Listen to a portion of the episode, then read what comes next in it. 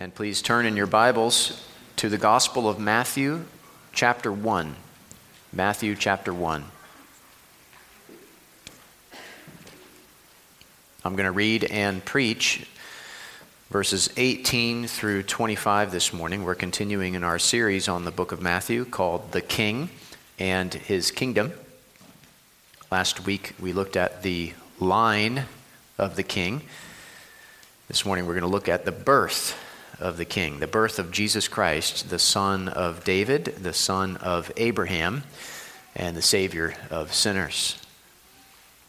One of the most important questions we could ever ask and answer, and the question this book seeks to answer, is the question who is Jesus?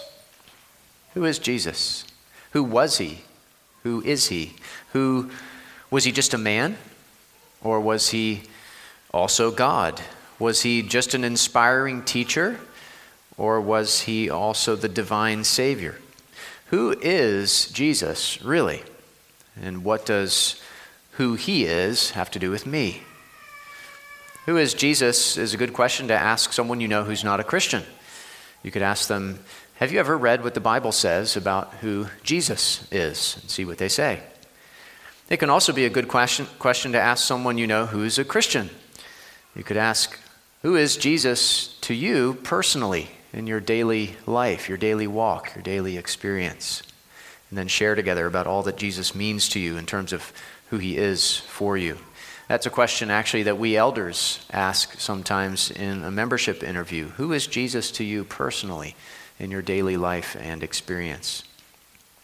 Who is Jesus is one of the most important questions we could ever ask and answer. And it's the question Matthew is answering in this gospel under the inspiration of the Holy Spirit. And in the passage before us this morning about the birth of Jesus, Matthew tells us three things about who he is. He is from the Holy Spirit, he is the one who saves his people from their sins, and he is Emmanuel, God with us. And we'll see those three truths as we work our way through this passage together. But let me pray first, and then we'll begin. Let's pray. Lord Jesus, we want to know you more. We want to grow in our knowledge of you, not according to who we think you are or who we like you to be, but according to who you really are as revealed in your word, like in the passage we have before us. So we pray that you would open our eyes, the eyes of our hearts, so that we can really see the truths that are here for us, and help us to embrace them by faith, and then by the enabling grace of your Spirit to apply them to our lives, all for your glory. We pray in your name, Jesus. Amen. Matthew chapter 1, reading verses 18 through 25. This is God's word given to us through Matthew. Now, the birth of Jesus Christ took place in this way. When his mother Mary had been betrothed to Joseph, before they came together, she was found to be with child from the Holy Spirit. And her husband Joseph, being a just man and unwilling to put her to shame, resolved to divorce her quietly. But as he considered these things, behold, an angel of the Lord appeared to him in a dream, saying, Joseph, son of David, do not fear to take Mary as your wife, for that which is conceived in her is from the Holy Spirit. She will bear a son and you shall call his name Jesus, for he will save his people from their sins. All this took place to fulfill what the Lord had spoken by the prophet Behold, the virgin shall conceive and bear a son, and they shall call his name Emmanuel, which means God with us. When Joseph woke from sleep, he did as the angel of the Lord commanded him. He took his wife, but knew her not until she had given birth to a son, and he called his name Jesus. Well, as you can see there in your sermon notes, we're going to look at the three truths about Jesus that I've already mentioned that Matthew is communicating here. First, that Jesus is from the Holy Spirit. We'll see that in verses 18 through 20. Second, that he saves his people from their sins, verse 21. Finally, Jesus is Emmanuel, God with us, the remaining verses 22 through 25. So let's begin with what Matthew says about Jesus being from the Holy Spirit. We read in verse 18 now, the birth of Jesus Christ took place in this way. So, this is how it happened. We don't have to guess, we don't have to speculate. God has told us how the birth of Jesus Christ took place. We read that when his mother Mary had been betrothed to Joseph, pause, betrothal, you may know, was as one source put it, a legally binding engagement breakable only by divorce. So it was more serious than getting engaged, but less serious than full marriage.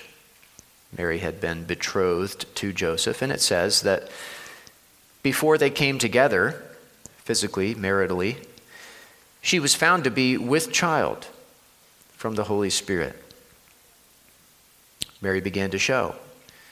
But Mary and Joseph weren't married yet, so it was an unwed pregnancy. But what people didn't know, what actually Joseph didn't know yet, what only Mary knew was that the child was from the Holy Spirit. We'll talk more about that in just a second. In verse 19, we read about Joseph's response to the news that Mary was pregnant. And her husband Joseph and notice he's called her husband, even though they're not fully married yet. Again, they were betrothed, this legally binding engagement, breakable only by divorce. And her husband Joseph, being a just man and unwilling to put her to shame, resolved to divorce her quietly. So he wasn't an angry man desiring to seek revenge. He was a just man, unwilling to put Mary to shame. He was just, but he was also kind. A good example for us to consider and follow. But, verse 20, as he considered these things, behold, an angel of the Lord appeared to him in a dream, saying, Joseph, son of David, so think back to the genealogy that we looked at last time, son of David do not fear to take Mary as your wife, for that which is conceived in her is from the Holy Spirit. And so we learn that Jesus is from the Holy Spirit. This is the doctrine of the virgin birth, or more specifically, the virgin conception. God, the Holy Spirit, miraculously caused Mary to conceive even though she was a virgin. Verse 18 said that before they came together, she was found to be with child from the Holy Spirit. Verse 20 says that that which is conceived in her is from the Holy Spirit. This was promised in the Old Testament in Isaiah 7:14, which is quoted down in verse 23 of our passage. Behold, the virgin shall conceive and bear a son and what was promised in the Old Testament was then fulfilled in the New Testament. We read in Luke chapter 1, verses 34 and 35. And Mary said to the angel, How will this be since I am a virgin? And the angel answered her, The Holy Spirit will come upon you, and the power of the Most High will overshadow you. Therefore, the child to be born will be called Holy, the Son of God. Jesus is from the Holy Spirit. Amen. Two ways we should respond to this particular truth by way of application. First, we should take God at His word. We should take God at His word regarding this. Some people do not believe in the virgin birth. Perhaps you know someone who doesn't, because it doesn't fit into their understanding of how things work. How could a virgin conceive? But we need to recognize that our understanding as human beings is finite and it is fallen because of sin. And just because something doesn't fit our understanding of how things work doesn't mean it isn't true. That's like a child standing in front of a chalkboard full of complex mathematical formulas and symbols, concluding that it's all just gibberish because he can't understand it. When in reality, it makes perfect sense. It all fits together perfectly. It's some sort of proof that is uh, wonderful and beautifully true. We all need to recognize the limitations of our finite and fallen minds and not make them the ultimate standard of what's true. The ultimate standard of what's true is the mind of God revealed in His Word. And when God says in His Word that Jesus was conceived in the womb of the Virgin Mary, we should take Him at His Word. He's omnipotent, all powerful. Nothing is impossible with Him. If He can bring a whole universe into being, and if He can give life to the spiritually dead, then surely He can cause a virgin to conceive. That's not too difficult for Him. And maybe you don't have any trouble believing in the doctrine of the virgin birth. And if that's the case, first of all, praise God for that, because the faith that you have came from Him, not you. But also ask Him for faith to take Him at His word in other areas of your life and experience where you may struggle to believe what He has said, what He has promised. Pray for grace to take him at his word wherever that is most needed for you. So we should respond to this by taking God at his word. Secondly, we should trust Jesus as a perfect Savior. We should trust Jesus as a perfect Savior.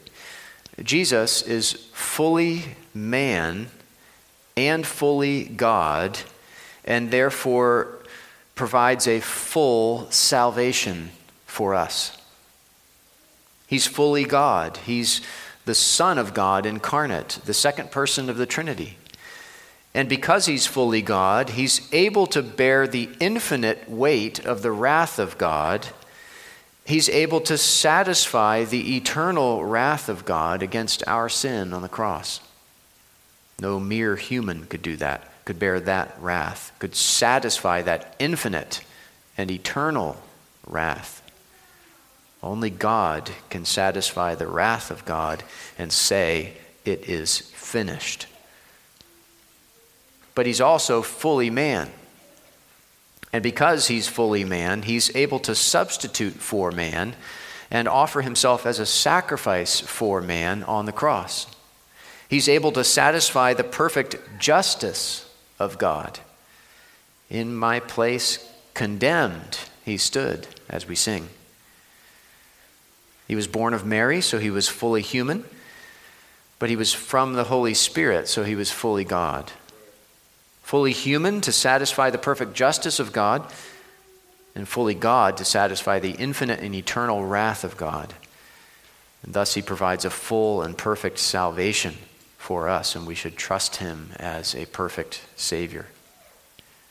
God gave us just the right medicine to cure our disease of sin.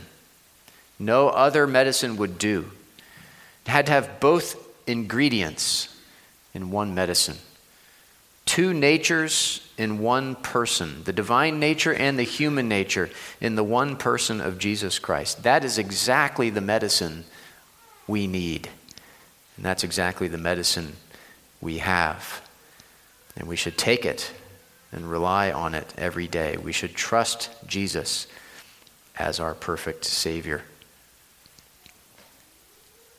Well, that leads to our second main point this morning. In addition to telling us that Jesus is from the Holy Spirit, Matthew tells us that Jesus saves his people from their sins. Let's consider that now together. Look at verse 21.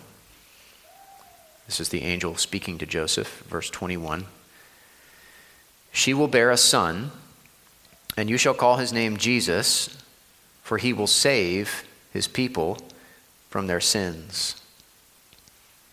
The name Jesus means Yahweh saves or the Lord saves. And let's consider what the angel says about who Jesus will save and then what he will save them from. In terms of who Jesus will save, it says that he will save his people from their sins. This is one of the proof texts for the doctrine of limited atonement. The L in the acronym TULIP for what's known as the five points of Calvinism, which is really just a summary of what the Bible says about who we are as sinners and how it is that God saves sinners and then brings them all the way home to glory. And limited atonement, or perhaps a better name would be definite redemption, says that Jesus died on the cross to atone for the sins of a definite number of people, for the elect, for all those the Father chose to save before the foundation of the world, Ephesians 1 4. Jesus died to save his people, as it says here in Matthew 1. Jesus shed his blood for his church, Acts 20 28. Jesus laid down his life for the sheep, John 10 11. Jesus gave himself up for his bride, Ephesians 5 25. You shall call his name Jesus, for he will save his people from their sins.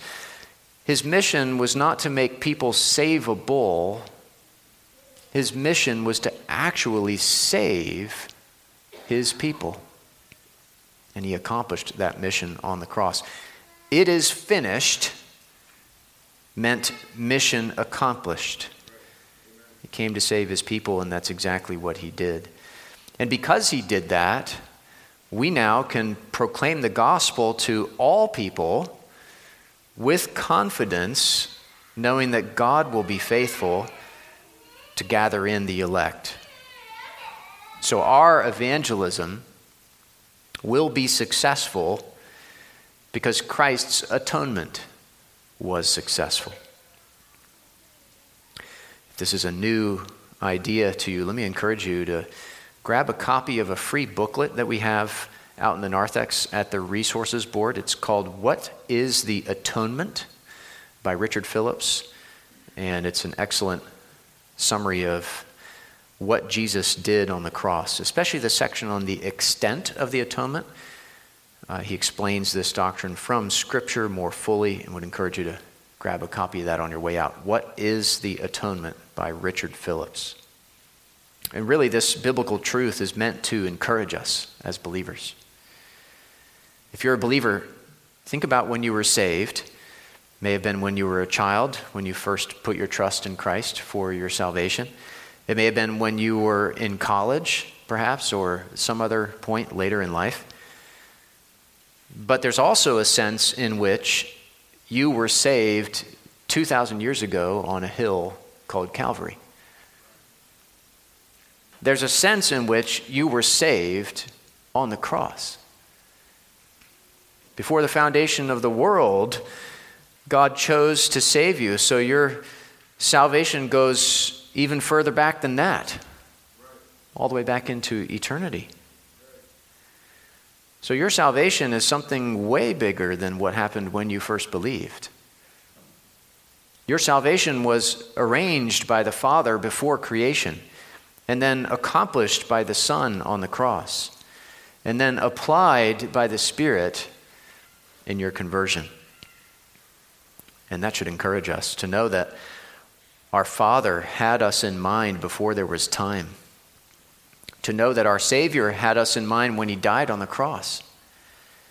And when the Spirit regenerated our hearts and effectually called us to Himself, He was really just applying to us the redemption that had already been accomplished on the cross and arranged in the eternal counsel of the eternal God.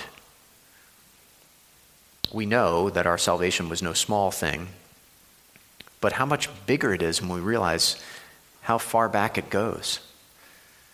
Sort of like the first time you really came to understand how vast the universe is, if you can remember that. You knew that the earth wasn't small, it was big. But when you realized how much bigger the whole universe was, it blew your mind. It's much the same with our salvation. Hearing the gospel and having the eyes of your heart opened to the truth of the gospel and repenting of your sin and putting your trust in Jesus, that's no small thing. But when you realize all that had to happen before that in order for you to be saved, when you realize all that did happen before that by God's grace in order for you to be saved, that blows your mind. When we realize that our salvation was decreed and secured long before we first believed, when we realize that Jesus actually saved us on that cross, for he will save his people from their sins, that can fill our hearts to overflowing with encouragement. That is a well of encouragement we can draw from any time that will never run dry.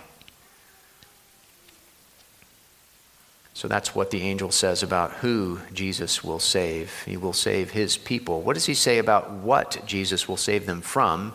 He says that he will save his people from their sins. That's what we need to be saved from our sins. And the wrath of God, the judgment of God, the punishment from God that our sins deserve. Matthew's original readers, despite what many of them may have thought, didn't need to be saved from the Romans, they needed to be saved from their sins.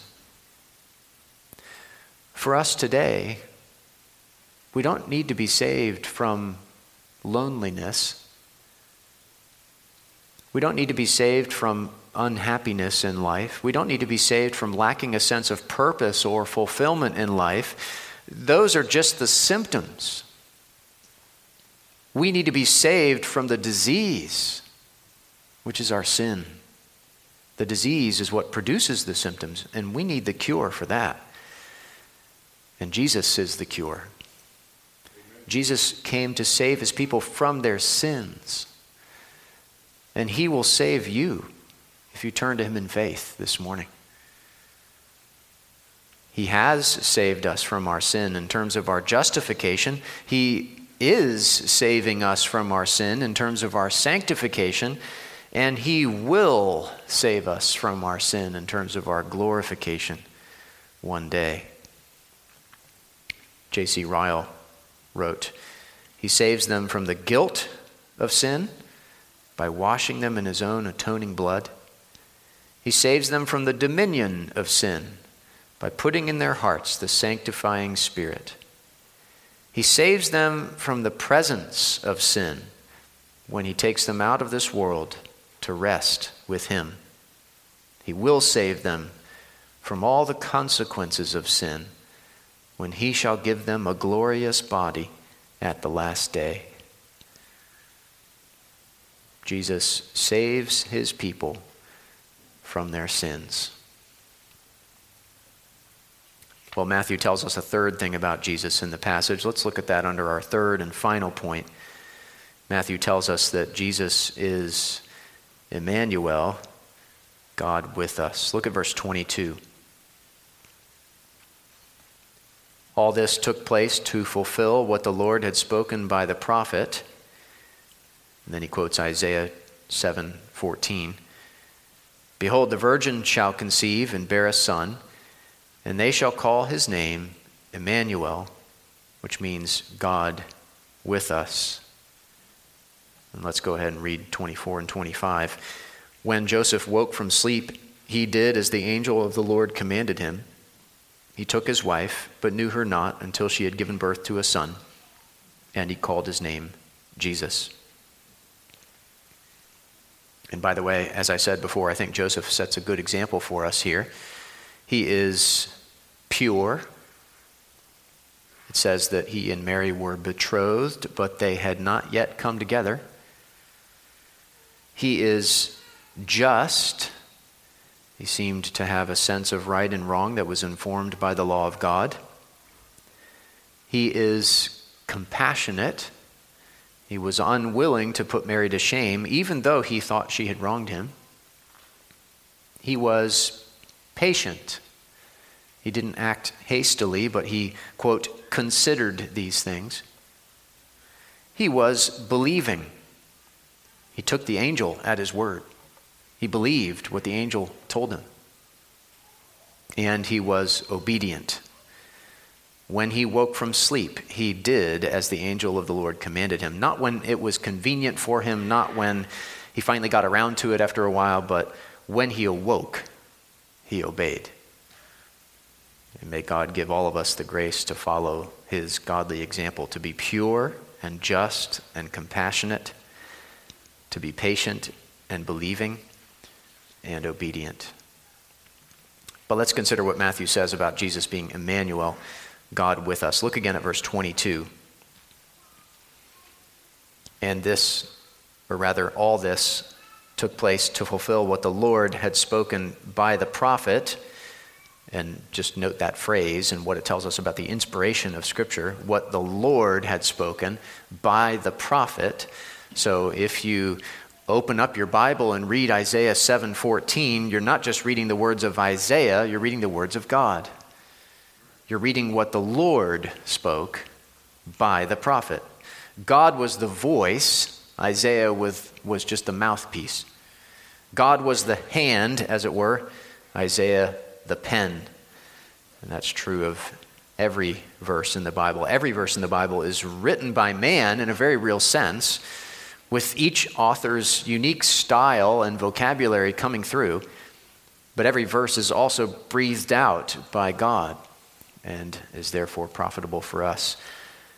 As Jesus told the devil a few chapters from now in Matthew, chapter 4, verse 4, but he answered, It is written, Man shall not live by bread alone, but by every word that comes from the mouth of God. So all this took place to fulfill what the Lord had spoken by the prophet. Behold, the virgin shall conceive and bear a son, and they shall call his name Emmanuel, which means God with us. God with us. This, in many ways, is the whole point of Jesus' birth. That God would dwell with us and that we would dwell with God.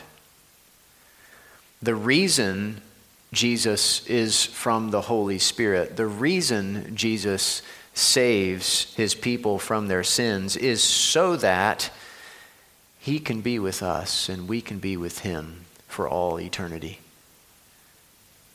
Jesus is Emmanuel, God with us. John 1:14, and the word became flesh and dwelt among us. And he promises to be with us always.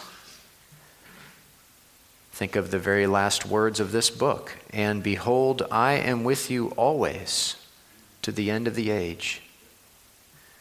Jesus dwells in our hearts now through faith. Ephesians 3:17. And when we die, we go to be with Jesus, which is far better. Philippians 1:23. And when he returns, we will be with him forever on the new earth.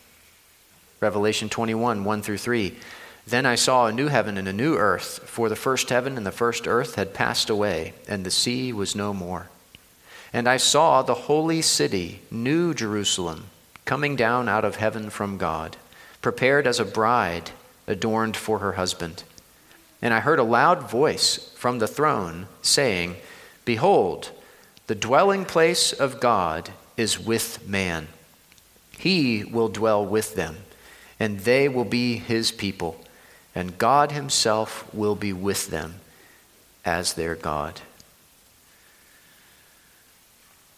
Until that day comes, the fact that Jesus is Emmanuel, that Jesus is God with us, and, and that he dwells in our hearts, knowing that, knowing that he is with us, can give us several things we badly need. Knowing that God is with us can give us courage. So, kids, when you have to go down into the basement to get something, that can be scary, right? But not if your mom or dad is with you. If your mom or dad is with you, then you don't feel scared. God is with us always. Amen. And knowing that can give us courage no matter our circumstances. Fear not, for I am with you. Isaiah 41:10. Knowing that God is with us can also give us comfort. Comfort. When we're sad, when we're grieving, it's helpful at times to have someone with us, someone keeping us company. And even if they might not know what to say, just their presence is a comfort. How much more can that be the case with God, the God of all comfort, the source of all comfort, who comforts us in all our affliction? 2 Corinthians 1 3 and 4. Knowing that God is with us can also give us peace.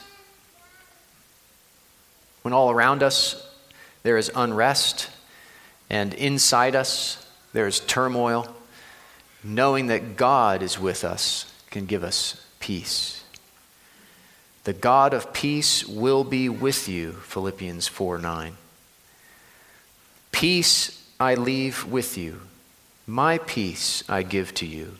Not as the world gives, do I give to you. Let not your hearts be troubled, neither let them be afraid. John 14 27. Knowing that God is with us can also give us motivation for holiness. Just like when someone's watching, we're less likely to do something wrong, so knowing that God is with us can spur us on to holiness. God told Abraham in Genesis 17:1, "I am God Almighty, walk before me and be blameless." Every moment of our lives, we are to walk before God. Every moment of our lives is lived in the presence of God. That can encourage us to be blameless and to pursue holiness by His grace and for His glory. And finally, knowing that God is with us can give us joy. Joy. Remember what the end of Psalm 16 says In your presence there is fullness of joy. At your right hand are pleasures forevermore. Jesus is from the Holy Spirit. He saves his people from their sins, and he is Emmanuel, God with us. Knowing that can give us courage, comfort, peace, motivation for holiness, and joy. One author wrote, No greater blessing can be conceived than for God to dwell with his people. And that is the blessing we have through faith in Jesus Christ. We have it now, and we will have it fully and forever when he returns. When the dwelling place of God is with man, when he will dwell with them, and they will be his people, and God himself will be with them as their God. Let's pray together.